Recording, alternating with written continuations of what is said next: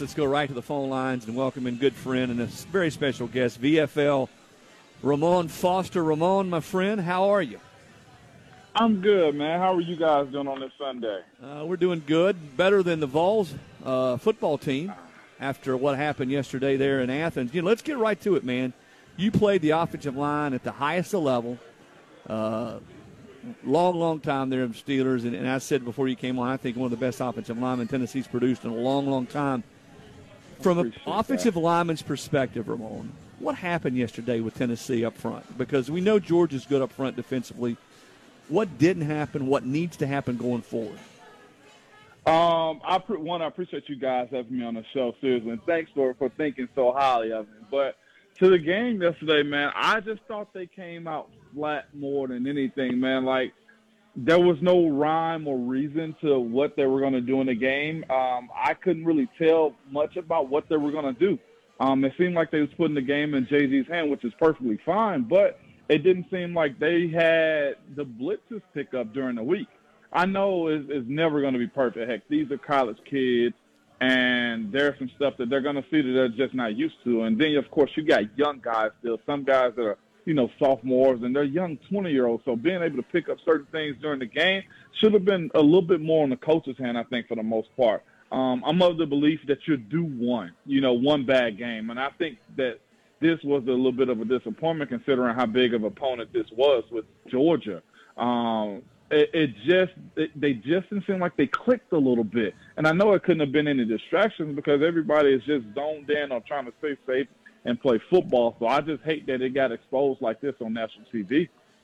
All right, Ramon, I want you to educate the listeners, the the, the, the people that sit back and watch this, because I think most reaction is going to say is, well, how do you have that kind of, how do you come out flat in this big rivalry game?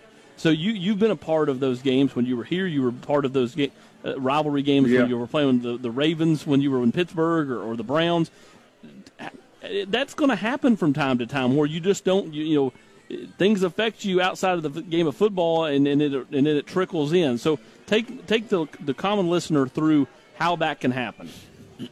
So what what happened in that game to me was more of them not being able to catch a groove.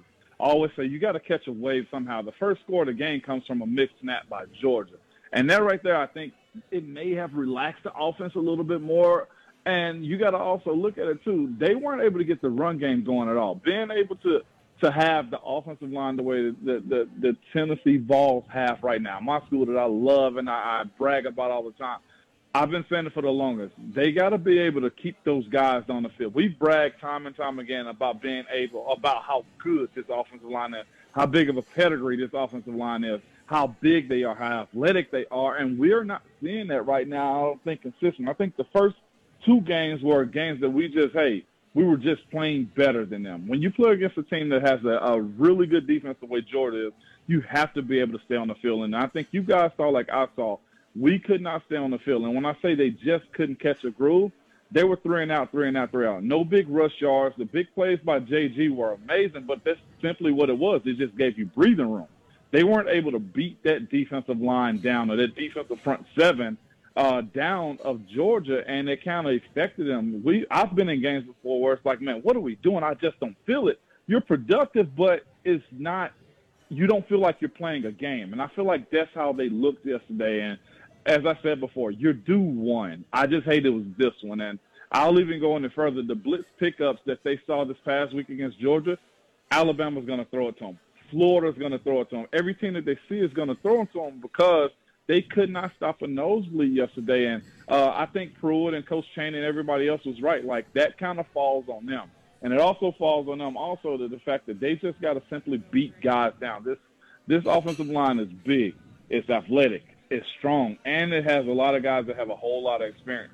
If we don't start using them more to settle down JG to to, to open up the pass game, then what are we actually doing as a team now? Yeah, Ramon, I was looking this up. Tennessee's last um, seven losses to the big three, Florida, Georgia, and Alabama, they've only rushed more for more than 88 yards one time in a football game. And, you, you know, nobody says you got to run for 200 yards. But right. you, you at least got to be a threat to run the football. And as you're saying, they weren't a threat at all yesterday and haven't been historically in these games against those teams, Florida, Georgia, and Alabama, to run the ball. Yeah, and and I know the feeling too, a feeling like you have to do something fast to get them off of your back. I thought when we went into halftime with the lead, as tight of a game as it was, and we get the ball right after halftime, I was like, slow it down. Slow the entire game down. Be methodical with what you're about to do. Uh, I, I understand because I had an offensive coordinator in Randy Fichtner in Pittsburgh that believed that, hey, to keep the defense honest, you got to be able to throw over the top. And that's what they did on those third and fours where they were trying to keep the defense honest, but we weren't making those plays in the second half. So when you get to that point, um, the way they were rushing, I expected to see give me more screens, give me more misdirection where we're not taking up a whole lot of time. You're asking this offensive line to to hold up against a defensive front that I think now after looking at them again, they are the best defensive front in the league. They might be better than some NFL defensive fronts the way they schemed us up this past weekend. Ramon, it's Austin again. I, I just told Chris in the first segment. I said I think it's paramount to to use the old coach speak. Don't let Georgia beat you twice. You know, you got to get right back yeah. up on the saddle. I think it helps Tennessee scrimmaging with the younger players and not the not the older vets that played yesterday, but the younger kids tonight, uh, which is a, a change of yeah. pace, just to kind of you know kind of wash it away, just kind of you know flush it and, and move on. Um, you know, as a player, how do you not? How do you just move on to the next? Because everybody wants to talk about our goals to go one and zero oh next week or each week. But I mean, when when you do have some setbacks, those stick with you a little longer than the than the uh, the big wins. I feel like.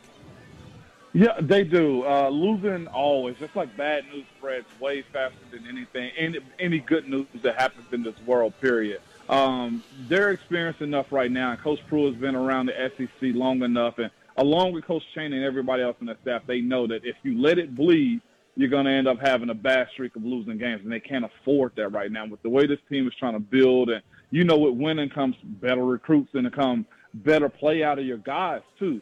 Um, so they can't they can't allow that. Coaches always have told us you got 28 to 30, 24 to 36 hours to get over. When the next day comes through, it's a wrap.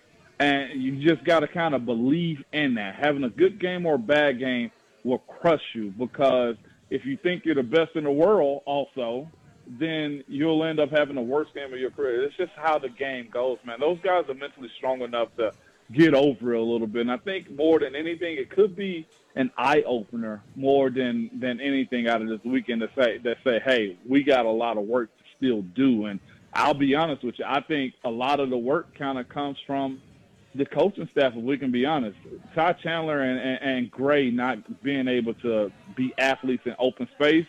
That's something I think that's got to be corrected really, really soon.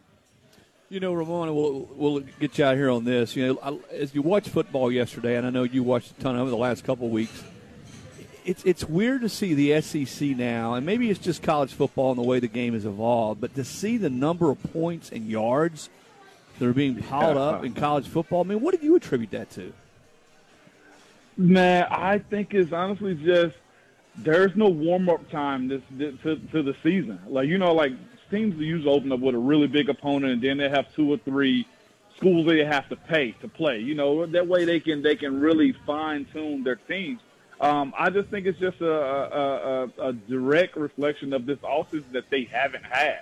Um, I don't think it's anything bad to it because both teams are competing and scoring. And we're talking about the Ole Miss and Alabama game. That was crazy. But again, when you don't have time to really fully practice the way Tennessee did this offseason or be able to, you know, find like be very detailed in what you want your guys to do, that's what's going to happen. Uh, defense kind of suffers when you don't have time to work through those kinks and figure out what's going to be good and who's going to be good in those spots. Well, Ramon, man, we really appreciate it. And, uh, you know, fans, listeners can listen to you every morning there at 1045 The Zone in Nashville from 6 to 9 a.m. Is not only were you a great offensive lineman, an all-around good guy, but you're now a media star. And not only that, and I'm going I'm going to break some news tonight. Back in the day, you, you, used to kick your brother Ron's butt on the basketball court, although he denies that. Talking about Ron Slay. He will deny. He will deny it. And I'm gonna let him know that the world knows now that I was probably the better basketball player too. I just chose a different path.